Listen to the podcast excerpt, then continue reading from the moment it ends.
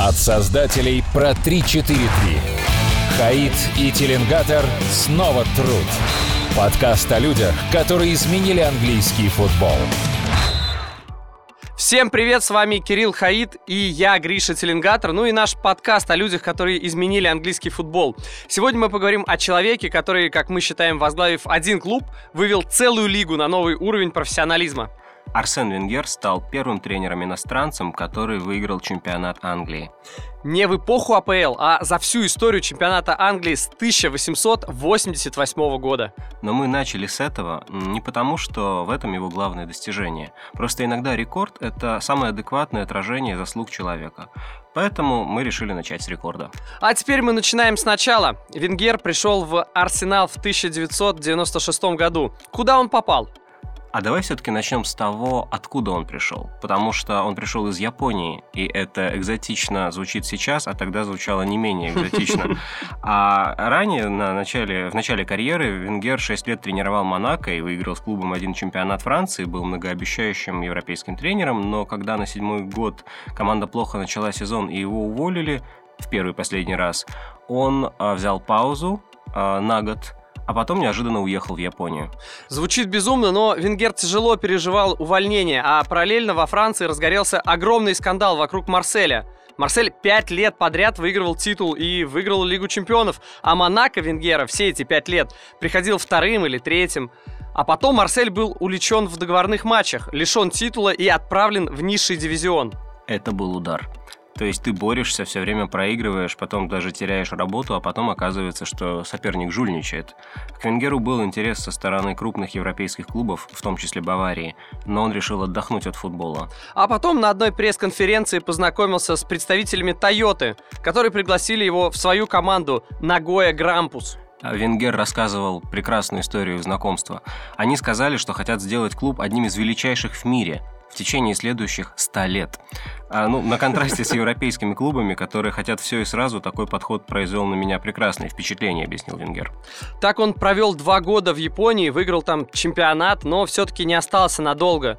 Венгер вернулся в Европу. Арсенал был не самым очевидным местом для продолжения работы. Возможно, в Японии Арсен соскучился по давлению, потому что он снова выбрал самый контрастный вариант – лигу и клуб, где давление было наибольшим. Сейчас трудновато представить себе, чем была АПЛ в 96 году. Во-первых, потому что появился интернет и стало просто больше информации обо всем, а во-вторых, потому что кроме информационной революции случилась революция внутри самой АПЛ. И огромную роль в ней сыграл Венгер. Да, начнем с того, что он попал в замкнутую среду, где не любят чужих. В сезоне перед его приездом в АПЛ из 20 тренеров было 17 англичан, 2 шотландца и ирландец. На 20 команд не было ни одного капитана-иностранца. В футбольном плане это была, ну, скажем прямо, ксенофобская провинция. Подчеркиваем, что именно в футбольном плане. В культурном Лондон 96 -го года это одна из столиц мира. Ну как, представляешь себе Гай Ричи, которого еще не испортила Мадонна? Да, но в футболе тогда была своя атмосфера. А консервативная и стойкая ко всяким новым идеям вроде техничных полузащитников. А все-таки это было очень давно. 96 год это, это когда в финале чемпионата Европы играла сборная Чехии, и у нее в составе были немец и немечек. Когда президентом России еще был... Э, э, Ельцин? Да. Собственно, прошло всего 4 года после создания АПЛ. Арсенал ни разу не выигрывал эту АПЛ. Эпоха Джорджа Грэма, великого Джорджа Грэма, закончилась. Брюс Риох за сезон втянулся в конфликт с раздевалкой и был уволен за неделю до старта сезона. И через три недели после продления контракта. Команда, которая славилась своей защитой, просто постарела. Симен, Диксон, Болт, Адамс, Винтерберн. А всем легендам прошлых лет было за 30. Райту было за 30. Команда была на спаде. Ну и вот ей нашли нового тренера э, за старт, э, за неделю до старта сезона и в Японии. Автора бестселлера «Футбольная горячка» Ник Хорнби пишет. Я сразу понял, что новым тренером будет Венгер, потому что из всех вариантов, которые обсуждались в прессе, от Йохана Кройфа до Пэта Райса, он был единственным тренером, о котором никто ничего не знал. Конец цитаты. Раздевалка встретила Арсена скептически. Когда он пришел на тренировку, Ли Диксон сказал, что Арсен Венгер похож на учителя географии. Рэй Парлор назвал его инспектором Клузо. Тони Адамс вообще сказал, что он вряд ли понимает по-английски и точно ничего не понимает в футболе. Мы сказали, что АПЛ была трудной лигой для иностранца, но Арсенал и сам по себе был трудной командой. Тони Адамс страдал от алкоголизма. Пол Мерсон наслаждался алкоголем, но страдал от кокаиновой зависимости, а с помощью выпивки снимал стресс. А Рэй Парлор, Стив Болт и Ли Диксон составляли им компанию на вечеринках, и э, в традиция, э, вообще у игроков Арсенала была традиция, они каждый вечер собирались в пабе и весело гуляли. Неплохая традиция. Вот как раз тут надо добавить, что в Японии Венгер перенял некоторые идеи, которые сейчас кажутся очевидными благодаря ему, а тогда были революционными. Например, что питание футболистов нужно контролировать. Вести учет полезных веществ, исключить вредные продукты, поддерживать тонус не только тренировками, но и образом жизни. Так что ветераны Арсенала, которые привыкли перед матчем есть шоколадные батончики Марс, а после матча чипсы с пивом, сразу получили две плохие новости. Первая, никаких чипсов с пивом, вторая, никаких батончиков Марс тоже. Но некоторые продолжали есть тайком. Венгера и Арсенал это было сразу несколько столкновений.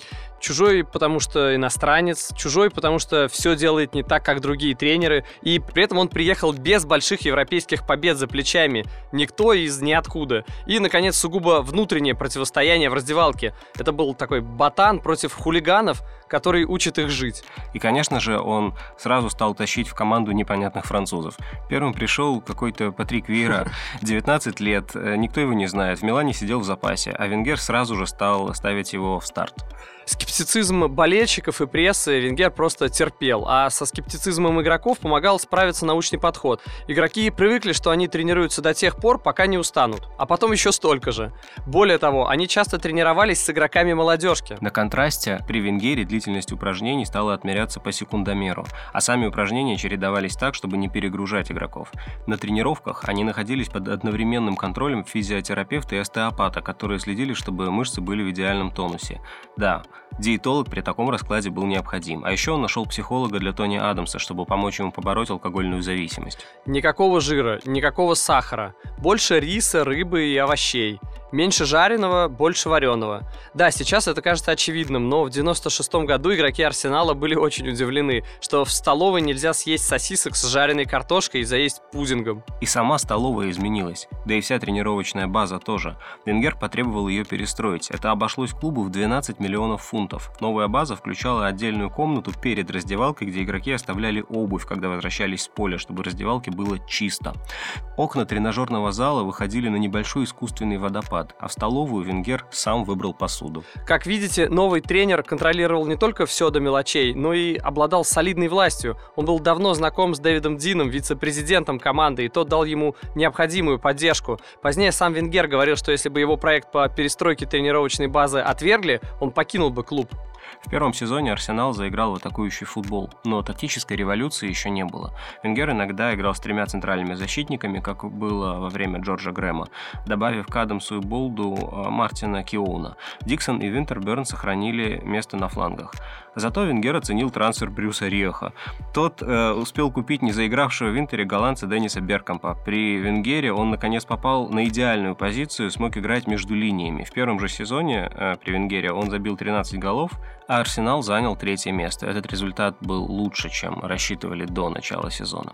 А летом 97-го Венгер получил Авермарса и Пяти, двух уже известных и все еще молодых игроков, идеально подходящих под его фразу «Мы не покупаем звезд, мы создаем звезд». Он отпустил звезду Арсенала Пола Мерсона в Миддлсбро, так что команда даже не заметила его ухода. А, в новом сезоне Венгер стал периодически использовать схему 4-3-3 при базовой схеме 4-4-2. По-новому раскрылся Рэй Парлор, который провел сезон на уровне Дэвида Бекхэма, хотя все равно не вытеснил его из сборной. В свой второй сезон в Англии Венгер выиграл чемпионат и кубок. В АПЛ опередили Манчестер Юнайтед только на одно очко, но обыграли главного соперника и дома, и в гостях. Это был триумф, но влияние Венгера шире, чем титулы. Глядя на него, другие тренеры меняли принципы работы. Контролировать учитывать состояние игроков во время тренировок, чтобы выбрать индивидуальный уровень нагрузок для каждого, это прием Венгера. Пригласить в команду психолога, прием Венгера. Разработать диету, которую игроки должны соблюдать, когда они на базе и в идеале всегда, прием Венгера. Плюс к этому атакующий футбол. У него всегда были агрессивные крылья атаки и техничные форварды. Вслед за Овермарсом и Беркомпом раскрылись другие. Нванку Кану и Робер Перес, а главное Тири Анри. А повторилась ситуация с Патриком Вера, только, наверное, в квадрате. На запасного правого полузащитника Ювентуса Арсенал потратил 11 миллионов фунтов. Рискованный трансфер, если иметь в виду правого полузащитника, но блестящий, если иметь в виду форварда. Анри стал играть на правом краю атаки и забил 26 голов во всех турнирах дебютный сезон. Тогда еще не было принято говорить о ДНК Барселоны, но сочетание игры в короткий пас низом, схемы 4-3-3 и техничных фланговых форвардов сделало Арсенал узнаваемым клубом, а его игроки стали получать предложения от Барселоны чаще, чем другие.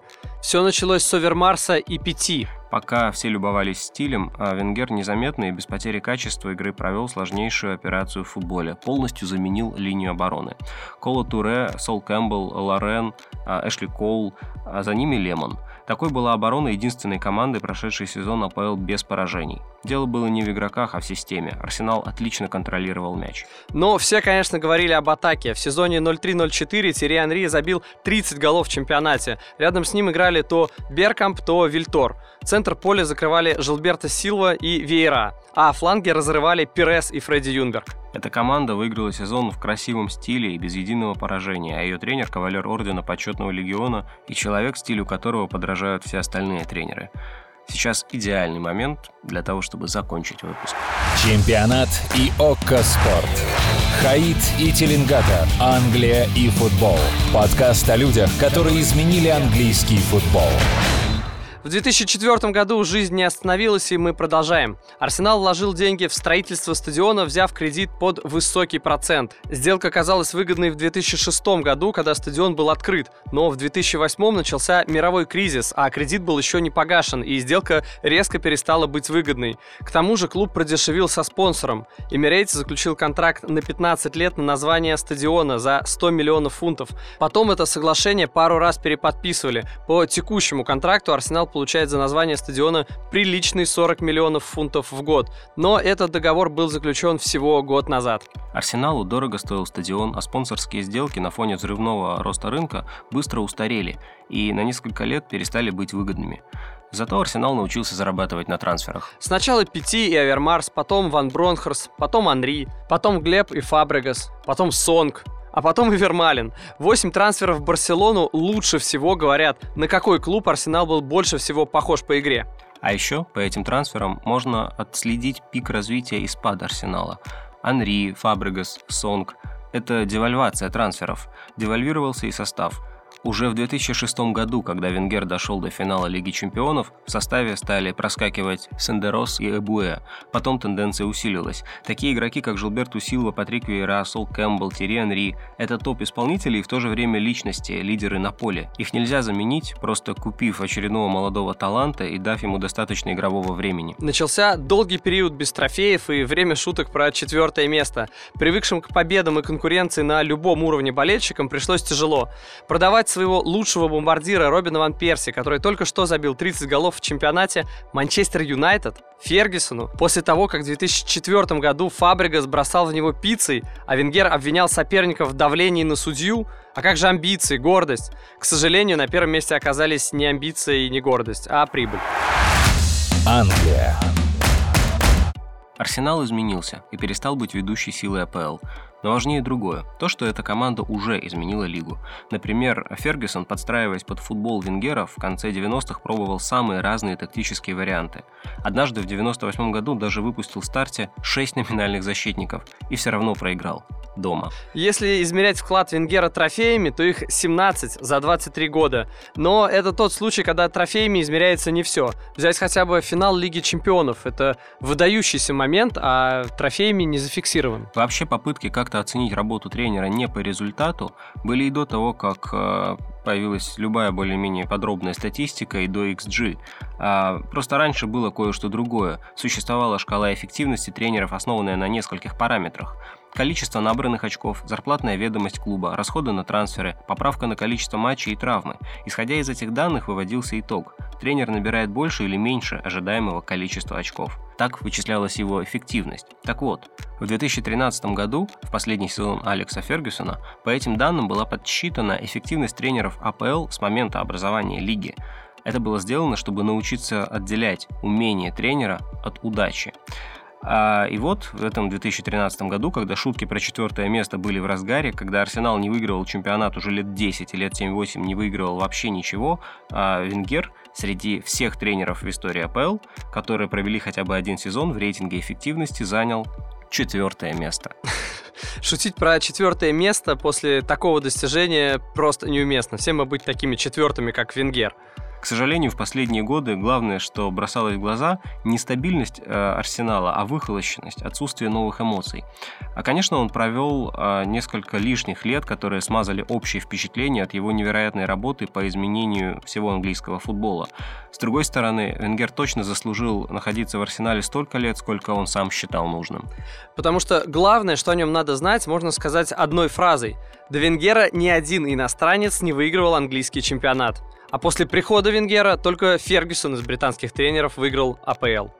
На этом мы заканчиваем выпуск, посвященный Арсену Венгеру. Через неделю мы продолжим говорить о людях, которые изменили английский футбол. И напоминаем, что в новом сезоне английский футбол будет освещаться в России максимально масштабно. В новом формате на Око Спорт без рекламы, зато с возможностью поставить игру на паузу и с комментаторами, которых приятно слушать. Подписаться можно на весь сезон, на месяц и на день. И пока еще по скидке. Не пропустите следующую серию подкаста через неделю. С вами были Гриша Теленгатор и Кирилл Хаид. Пока. Пока и бог вам рефери.